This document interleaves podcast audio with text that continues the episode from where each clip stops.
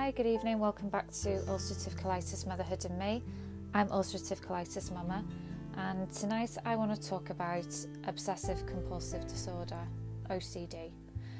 Now, I'm going to put a trigger warning in here quite early um, because I, I know many people who have OCD, like myself. Um, some people are very um, uncomfortable talking about it, and it's quite an emotive, quite a, uh, almost a frightening subject to talk about. So I'm going to stick a trigger warning here because I'm going to be talking about um, some symptoms of OCD that some people may not be familiar with, such as intrusive thinking and ritualistic behaviours. So yeah, just a heads up there for the trigger warning. Um, okay, so not many people know this um, about me, um, those who know me personally, but um, I I've always had a bit of OCD. Now we we sort of laugh and joke about like oh so and so so and so is a bit OCD about certain things because they're so clean and they do this and they do that. Now it's a quite a common misconception, um, and it's or it can be a very very small part of obsessive compulsive disorder. Now the key word in here is disorder. It's uh, a condition that affects the physical and mental and emotional well-being of that person suffering from it. So OCD is not just generally somebody who's very clean or has a very tidy house, uh, although some people who do have OCD may have tidy houses and clean excessively. Now that that's that's just like one area of OCD. Um, I've had OCD sort of, I think, officially um, since little G was born. Um, although I've always had little compulsions and um, sort of obsessions uh, from quite an early age, um, these sort of came more uh, prevalent, uh, shall we say, when I had little G and um, sort of like the overwhelming sense of responsibility that came with being a new parent. Now, my um, my OCD, if you like, my um, how mine manifests is quite um, difficult to spot, really, um, because I internalise a lot of my symptoms.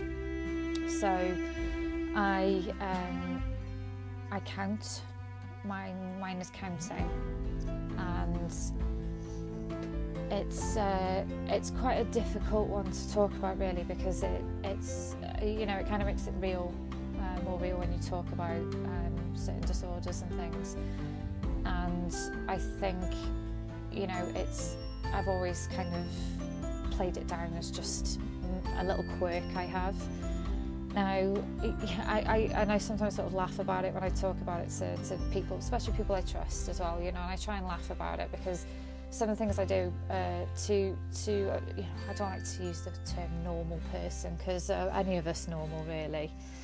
Um, it, it's something I, I, I tend to count and do things and I, like I said I, I laugh and joke about it, but um, they're, they're compulsions and obsessions that I can't stop doing. Um, and I notice that when I'm stressed um, or feeling more anxious, that my behaviours do become more uh, more noticeable, and I, I, do things more often, shall we say? So. Um, I remember talking in great length to my mental health nurse at the time because I, like most people, didn't really fully understand obsessive compulsive disorder. And I, I put my hands up and openly admit, you know, I always felt that it was people that had to touch things a certain amount of times or uh, had obsessions with light switches on and off, doors locking and unlocking doors. And there was a boy at school um, in my year at school, and he was off school for quite a while actually um, with obsessive compulsive disorder. And of course, when you're sort of 13, 14 years old, that's kind of the the impression you get is again reverting back to the excessive cleaning and and I believe his compulsions um, were involving doors and light switches and the poor guy must, it must have been so debilitating for him um, you know, and I, my heart goes out to him really because he, he had it such a, you know, in his teens as well. So he had a lot going on. I understand his dad was was chronically ill as well. So, you know, it, it, it you, as an adult, you kind of um, see it through different eyes. Um, and being a nurse as well, and a, a mental health first aider, I see things a lot more grey than I than I did uh, when I was younger. So anyway, um, I'm digressing a little bit now. So um, yeah, so my compulsions. I remember talking to my mental health nurse about them, and they did obviously get a lot worse when little G was was a baby, and it'll be I had to either. I'm just trying to explain how, how mine affect me. So um, I count a lot now. I count um, to a certain number. Sometimes it's the same number, sometimes it's different numbers. Um, and it can be anything. It can be uh, the amount of times I stir my cup of tea, say, um, the amount of times I prick a potato before I, I put it in the microwave or the oven. Um, you know, and I'm, I'm sort of like thinking, as I'm saying out loud, it sounds absolutely ridiculous, I know, but you know, just bear with me here, especially if you you're not quite sure about OCD and you don't quite understand it. So um, another thing I, I do, um, I try and do so many uh, uh, so many amount of tasks or um, things before something stops. So say for example I've boiled the kettle. Um, while it's boiling, I'll try and do a certain amount of things before it it clicks off, or um, I'll do a certain amount of things before the microwave pings and it'll be um, and it really infuriates me that I do it that I don't challenge it um, but it's it's so difficult because you know what you're doing is irrational but you still do it um, and that was the one thing I got across to my mental health nurse um, and I did talk about it briefly in my latest uh, blog post um, which is on my WordPress if you want to check it out. Um, so basically, um, my compulsions come from the obsession, the, the obsessions that I, I have. So the, the intrusive thoughts. Now, intrusive thoughts are horrific. Um, and mine again since I got pregnant since I had little G mine have kind of increased about a hundredfold um, so the reason I do these certain tasks, that I do these certain compulsions, certain behaviours, is because if I don't, something bad is going to happen. And it'll be something like I'm even like struggling to say it because I think if I say it it'll happen and and I know rationally speaking it won't but I still can't say things just in case. So, I, what I do is I try and skip around the subject. So, um, and you know, uh, and I'm sure uh, if any of you out there do have obsessive compulsive disorder, I'm, I'm hoping that, that you can relate to this. So, something bad will happen to a member of my family or a loved one if I don't follow through with a compulsion. So, um, but as a nurse, as a healthcare professional, as somebody um, who whose job is to be quite logical, um, I know that there is no scientific link between the a number of times I prick my potato before I put it in the microwave. So I'm laughing. It's not funny, but I've got to laugh it off um, because it's I really struggle to deal with it, to be honest. Um, because if you know there is no scientific link with the amount of times I prick a potato to something catastrophic happening to somebody I love, but I still go through with the compulsion. Um, and I remember it was almost like a, a, a wave of relief, really, when my mental health nurse said, but you still do it anyway, don't you? Yeah, I do. Um, and she actually, for the first time, she she made me feel normal about it. That she made me sound like I wasn't crazy. Um, and I mean that was one of the most amazing things that um, my mental health nurse did was reassure me that the feelings I feel that I am not crazy. I'm not certifiable, which I know that sounds quite derogatory, and I don't mean it to sound that way, um, because I think when you're in a turmoil, uh, when you're depressed, when you're showing all these new behaviours or uh, amplified behaviours of what you've had all your life, or certain behaviours, things like that, you're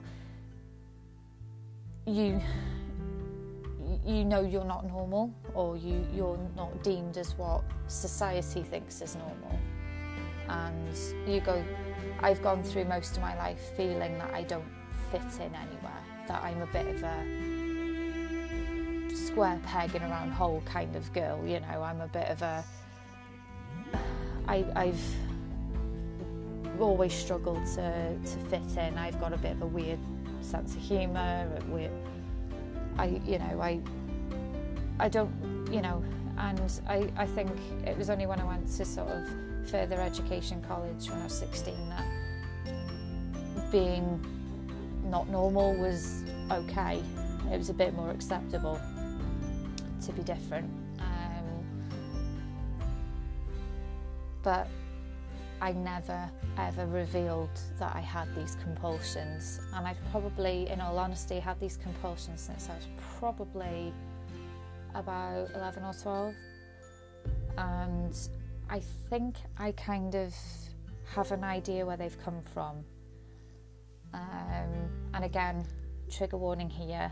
I'm going to talk about um, sort of past um, issues from my childhood which involved my family members. Now, um, I was about, I think, from the age of about nine to probably my teens, um, I was, I don't think religious is right, the right word, but I had faith. Um, I, I, uh, I sort of um, identified with a Christian faith. Um, and for those like sort of formative years I kind of had this obsession where I, I didn't want to go to hell which you know which is quite understandable really. None of us want to go there do we? Whether whatever we believe whatever faith we have or uh, spiritualist belief. Um, and um, I I have an older cousin. She's about two years older than me, and um, for most of my childhood, um, although we didn't see each other that often, it would be sort of school holidays and um, birthdays, Christmas, things like that. Really, um, she she did bully me. Now, I it's quite hard for me to sort of say that because I know as an adult she's actually turned out to be a quite a decent human being. Um, quite responsible, married with kids, you know, um, got a good job, and she she's actually quite nice to talk to now. But for some reason, and I don't know if it was like a bit of a, um, I know she's my cousin, but like almost like a bit of a sibling rivalry. Um, she pretty much tormented me, um, which didn't help because I already had a big brother that would do that for me anyway. So she um, she thought it'd be fun um, to say tell me that um, if I didn't do certain things, um, the devils would get me. Now, saying that's like a nine, ten year old girl um, who wanted to be a grow up to be a good person and do good things and look after people and, and be a good person. Um, because I wanted to go to heaven and I wanted to be live a good life. Um, that terrified me um, to the point um, that I was staying over at her house um, when we were growing up. That her her parents had quite a big house by the sea, and me, my mum, and my brother went to stay with her. Um, with um, my auntie and uncle and her, her younger brother. Um, and this kind of went on for the few days that we were there, uh, unbeknownst to my mum, bless her. Um, she had no idea any of this went on. Um, because, again, my cousin said, You can't tell your mum because if you do, the devils will get her. Now, kids are pretty cruel, um, you know, and I you do expect a little bit of, you know, roughhousing and a bit of like Mickey taking and teasing and stuff as kids. Um, but this was pretty extreme, and it was quite dark, to be honest. And we uh, we this went on for days, um, to the point where I remember being in the middle of the night, I was I was sharing a room. I was sleeping in her bedroom, um, and I actually asked to go and sleep in the spare bed with my mum because I, I was scared something was going to happen to my mum. Um, sorry, that that was quite a painful memory to talk about. Um, sorry. Um, so yeah. Um, that was quite disturbing. And I, that did come up in my trauma counselling um, a couple of years ago now, before I, excuse me, before I was discharged from the mental health team. Um, I had to kind of relive that again. It's a little less painful now. It's not the first time I've talked about it, but it's still quite um, hurtful. I think it's the right word to use. So I believe that my OCD started there because this obsession with not being hunted down by evil um, ha- has followed me through my, my life. Um, and this is where I get so passionate about being kind. Whether it's your neighbour, some person on the street that you've bumped into, whether anything, being kind really matters because I'm living with OCD probably for the rest of my life. I can control some of it, and when I'm good, when I'm up there, when I'm, I'm healthy, it doesn't affect me so much. But when I'm down, when I'm ill, or when I'm anxious, it bites me on the ass. And not many, and the, the horrible thing is as well, because it's so internalized, because I've learned to hide a lot of things again because I don't want it. I don't, in, in an analogy point of view, I don't. The devil's getting my mum. You know, it.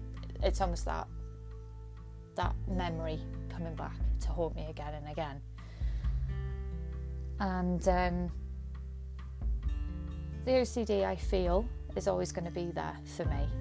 I can't speak for other people, and I can't speak for people that haven't been down. I can't speak for anybody. I can only share my experience. But the last couple of years, I've managed it quite well. Um, I still have my compulsions, but I've I had learned when I was discharged from mental health team. I learned to kind of challenge my compulsions because I was in a state of emotional health that had been my highest for for years. So I started getting cocky with it, not cocky. Um, I started getting confident to challenge my compulsions because I could prove to myself that bad things wouldn't happen. Unfortunately, um, from the very beginning of this year, I ended up with a flare up of my colitis. So, although it was a lot milder than my original diagnostic flare, some there is some link I feel with my physical ill health to my OCD because I've noticed that my compulsions have started to build. Um, I've spoke about it in my latest blog post, which I also included a trigger warning there as well, um, because I, I know people that have OCD and I know how debilitating it is for those people. And they're good friends of mine. And I appreciate there are other people out there that, that find that it that it has completely overtaken their lives and I can understand that from living with it myself. Um, and I've noticed, um, like I said, I've, I've brought this up in my latest blog where although my physical health seems to be, touch wood, seems to be improving, my emotional health is starting to slip a little bit. Not to the point of emotional collapse like I felt in November, but to the point where my intrusive thoughts, so my obsessions, are keeping me awake at night. And unfortunately, I was blessed with a very vivid imagination, um, which is very useful when it comes to creative writing and arty stuff, but it's not so good when you have OCD, believe me. Um, I um, I talk about this again in my, my blog post that I posted on the weekend. Um, that me, Big G, and Little G had gone for a walk uh, last week. Um, so, you know, about nine days ago now. And although it'd be nice weather where we live, um, we went sort of about, I don't know, about 30, 40 miles west from where we live. And it obviously rained uh, the entire weekend in that particular place. And um, we, you know, had a bit, of, made the best day of it, even though it was raining. But um, we decided to kind of go off the beaten track really on our walk. And we were walking beside a particularly swollen river um, now, water makes me edgy anyway. I like water, you know, so it, it cleanses you and cleans you, and I like swimming pools, I like hot tubs, you know, I like swimming, and I'm not the strongest swimmer in the world, but I, I like going to the swim baths and various things like that. I like the seaside. I don't like wild water, if that makes sense. Um, I don't like deep water either. And this river um, was very much like um, like white water, so it was a lot of rapids and rocks and um, very loud. And um, I'm quite sensitive to loud sounds anyway. Um, and immediately, I felt panicky because then my my rather unhelpful, intrusive thoughts started. And all I kept thinking is, what happens if one of us falls in? And that was it then. I just shut down. Um, I think, again, I internalized it well because I didn't want to appear like I was being hysterical, um, especially to Big G, because Big G is like the most rational person I've ever met. Um, you know, I think it's because he's an engineer. I don't know. Um, and I do get often told that I'm overreacting. I don't know if anybody out there has experienced that as well. Oh, you're just overreacting. You're being too sensitive. You're being too emotional. Story of my life. Anyway, um, I felt a little bit easier as the, the walk took us further away from the river. Um, but at one point, um, we were walking too close to the river for my liking. Um, and I, my heart rate shot up. I could feel it like in my throat. I was shaking. Um, and I didn't want to be there. I wanted to go home. I was like, I, I can't, I can't do this. This is just freaking me out. Um, my intrusive thoughts. I mean, I'm shaking just talking about it now, to be honest. Um, and once we got back to the, the car and whatever, I was fine. I was absolutely fine. I managed to calm it down because I was away from the perceived danger. And uh, then later that night, as I was settling down to sleep, I ended up sitting bolt upright in my bed because I'd had these really horrific images um, of this river again. And it almost developed into an anxiety attack, um, but I managed to sort of do my deep breathing, breathing techniques that I'd been shown from my mental health nurse and from apps that I, I still use.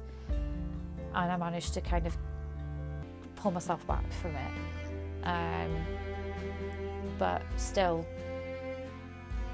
I'm still struggling with intrusive thoughts, and this has been going on since that day.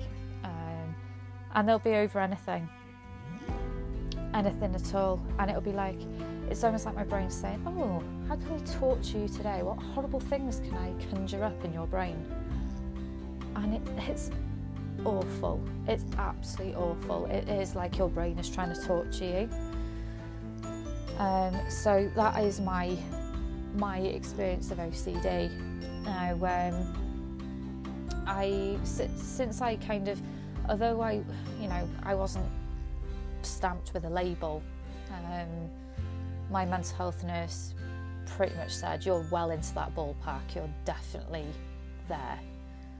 Um, but like I've mentioned before in um, my blog posts, and I've probably touched on them again in my previous podcast episodes, I fell into a lot of ballparks. I wasn't, I didn't suffer from one certain disorder um, when I was involved with the mental health team.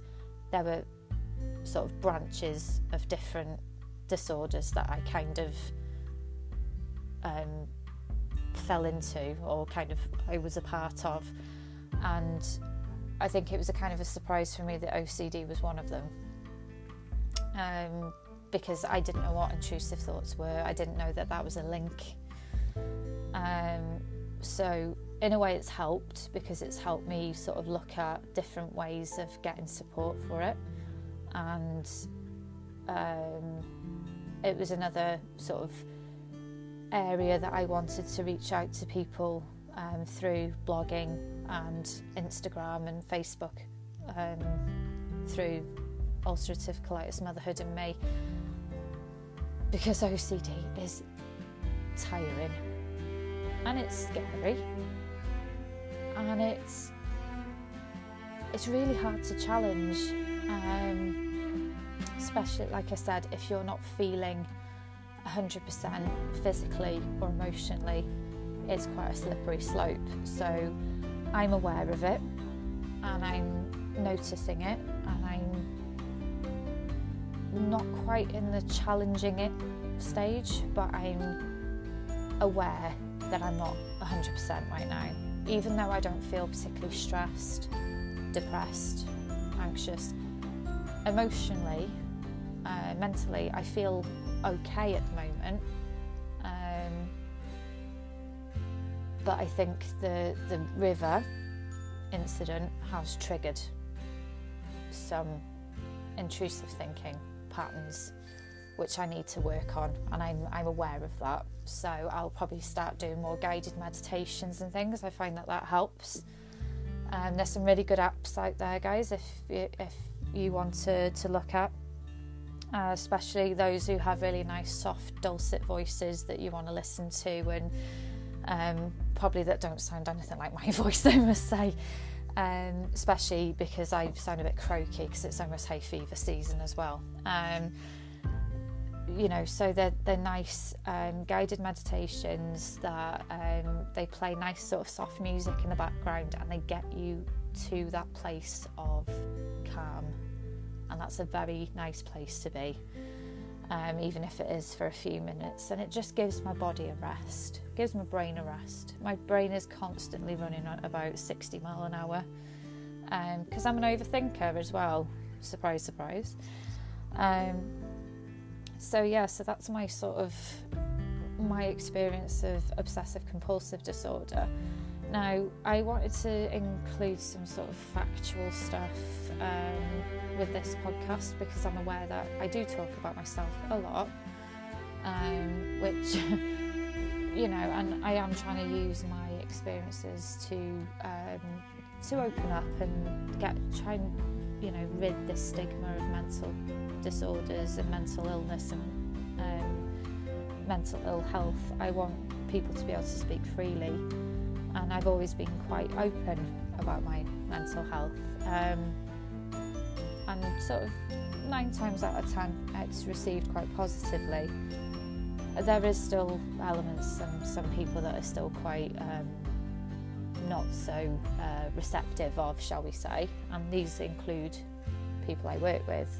Not all of them, I say, like I said, vast majority uh, are absolutely fine. Um, there is just a very small minority that do think I am, I should be locked up in a straitjacket, which is a bit harsh, but there you go. Um, I'm working on it. I'm using it as a positive experience. Um, so I've read up a lot on this a, a fantastic website uh, called OCDUK.org, and they break things down into nice, easy, you know, easy read kind of uh, information about OCD, and it's quite good for people that either know somebody that has it, or somebody who's been recently diagnosed, or somebody that has an awareness that they have obsessions or compulsions and they just want some sort of support there, really. Um, so check them out. Um, so the information I sort of got from them that you know because I'm still learning uh, about it, um, and I think a lot of it I've avoided um, because I think because I've been in such a good place emotionally the last few months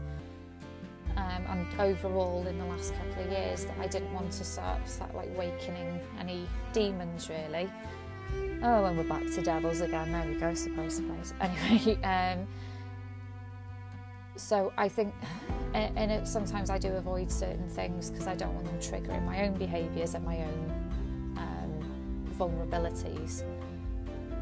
But I think since the the river incident again, I wanted to just read up because I like to know things as well. I'm a bit, I'm not one for um, search engine searches and symptom checkers and stuff like that.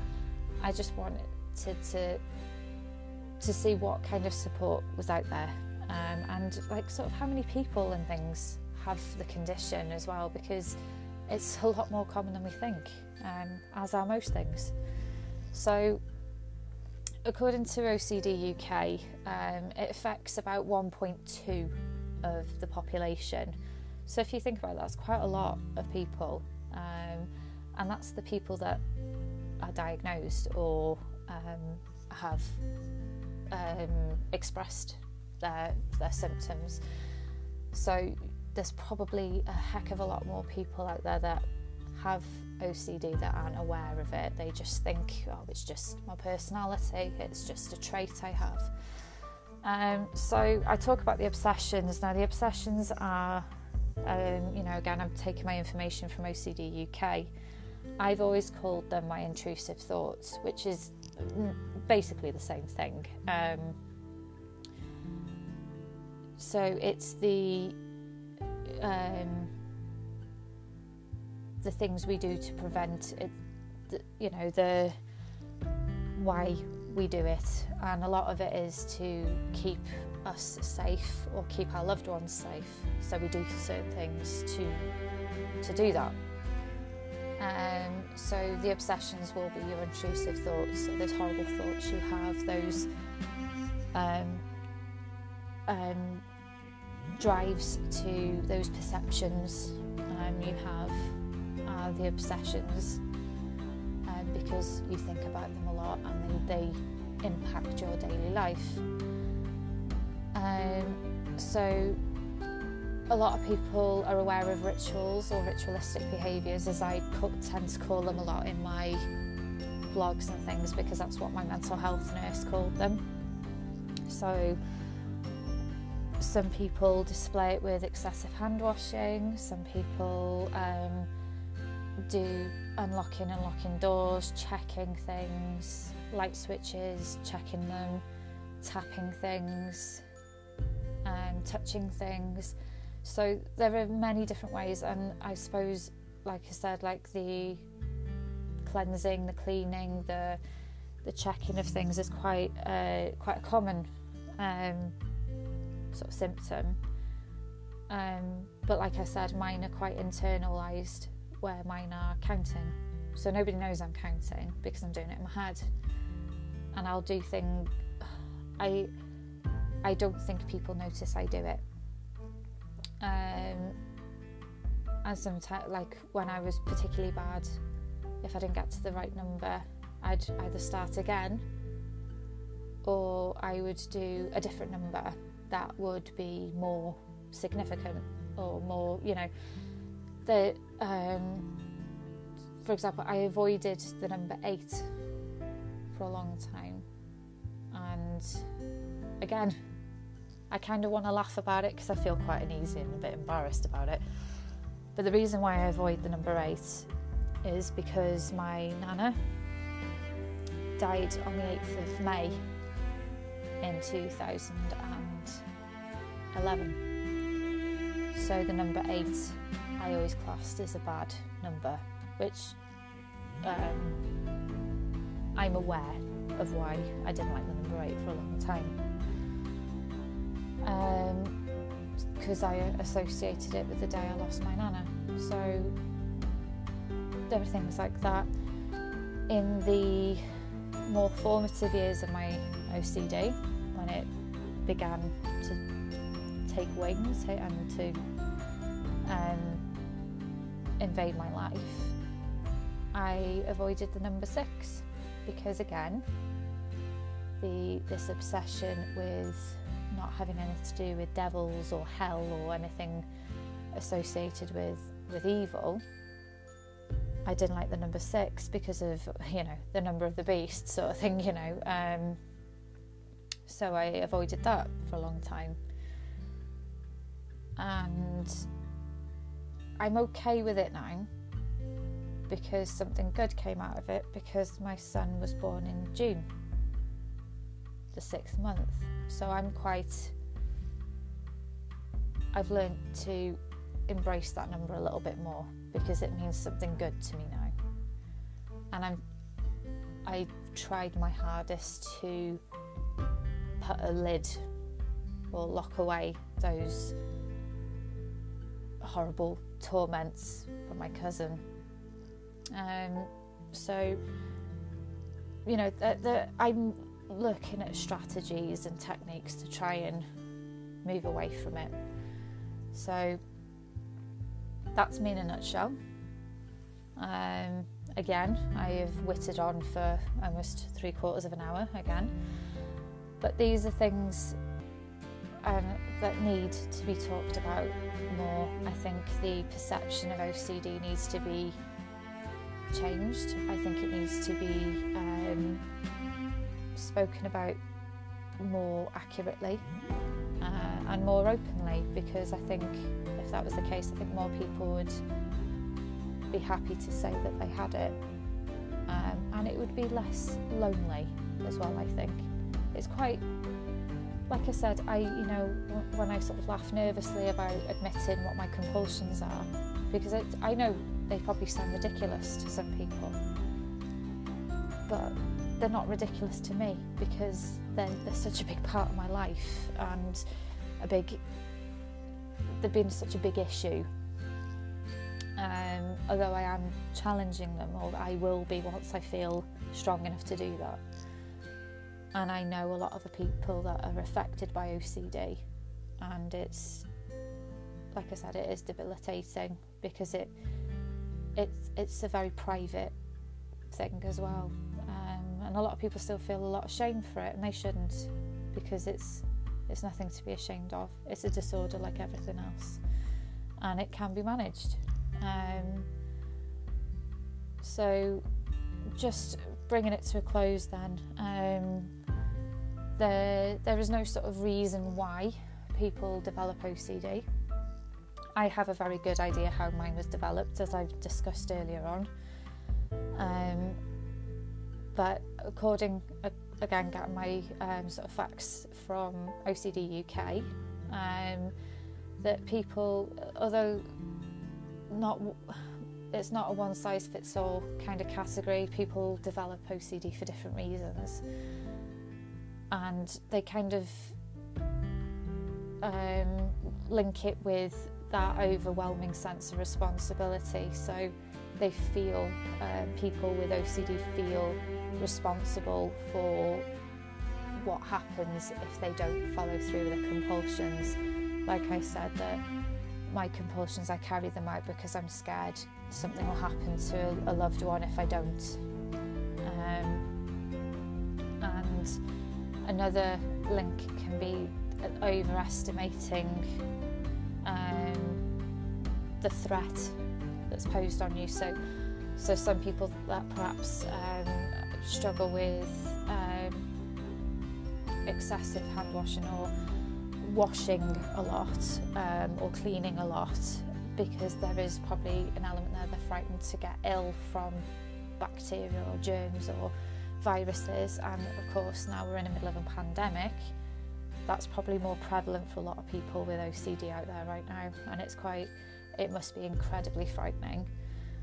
So that can also be a trigger as well. Um, and like I said when we you know and I say like you know and I, I'm not being derogatory when I try and laugh off my compulsions because I know they're not funny really. They're quite horrible and they're annoying and they're they I'm frightened of the consequences of not carrying out my compulsions even though my rational brain is telling me there is no link. Um, but we still do things just in case. And that's kind of like the the sort of the key word in all this is just in case. We're still following through our compulsions just in case something bad happens as a result of us not following through with our compulsions. So, you know, if you know anybody that you think, oh, they're a little bit OCD, chances are that what you think, what you may perceive as a little bit OCD is isn't. Um, it might just be that they like things a certain way, which is not necessarily strictly OCD territory. Like I said, it's a disorder, it's a mental health condition, and it's stemmed from high anxiety, um, and it's fueled by anxiety. So chances are those people you know have um, some level of anxiety as well on top of that, and they're doing it for a reason. And like I said, mine stems from almost sort of you know 25 years of being picked on by my cousin and it's affected me now at nearly 34 years old and although in a way, I've kind of. I like to think I've forgiven her um, because, you know, I'm a grown up and it's the right thing to do, and, you know, that's almost dripping with sarcasm as I'm saying it, but there's a. I will never forget that. And I will. And, and that's something I've taken forward into my adulthood is that I vow that I would never ever do that to another human being and this, again, I can't speak more clearly about being kind because what my cousin thought was a bit of fun um, and a bit of teasing has actually caused a massive butterfly effect throughout my life to the point where I can only do I can only do things a certain way because of it. Um, and it's probably pushed me into the category of overcompensating, um, of being a good person, that I've become so selfless. And I don't mean it as a martyr or as a, um, you know, a, a embittered person, but you know, because I'm quite happy uh, to be a nice person. It, I get a lot of satisfaction from being kind and helping other people, especially in the kind of work I do, because I've got to be a nice person to be a nurse. and you know and I love my job and I love looking after people and I love making people happy but there is a there has been a cost to that and it has been my mental well-being because I have given so much of myself to other people over the years that I've left very little self-compassion for me um, to the point where I've had to teach myself to be able to like myself and to love myself and respect myself and that has taken me years um, to do that, and I still struggle with it. So, like I said, be kind. It's not difficult. Be nice to people. Say hello, smile to people. I know it's a bit difficult to smile to people when you're wearing a face mask, but you know, just wrinkle your face up a bit so you're smiling at them. You know, it's just it's just so easy to be nice and it's nice to be nice, and I feel good about it. Um, because you don't know who, you know, you do one unkind thing to somebody and look what happens. You know, it can affect somebody for the rest of their life. So just be kind.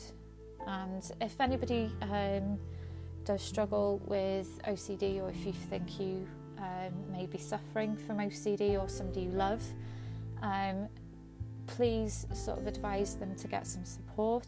Um, I will sort of name drop OCDUK.org, and you know, depending on which country you're from, I'm sure there are other similar sort of websites that can support. Mind are very good at supporting with OCD too. Um, so that's mind.org uk possibly. Um, but you can just search for them and they'll pop up. So it is a, a recognised disorder, and in, in certain cases, it does need somebody with it needs support. So and being support supported for them as well. And on that note, I'm just going to say lots of love and thank you once again for listening. Uh, listen to me rabbit on again for ages. And big support to anybody that's listened to the other episodes I've posted on my podcast. And thank you so much for my followers. I really appreciate it, and hopefully, we can end stigma against mental health. Thank you. Good night.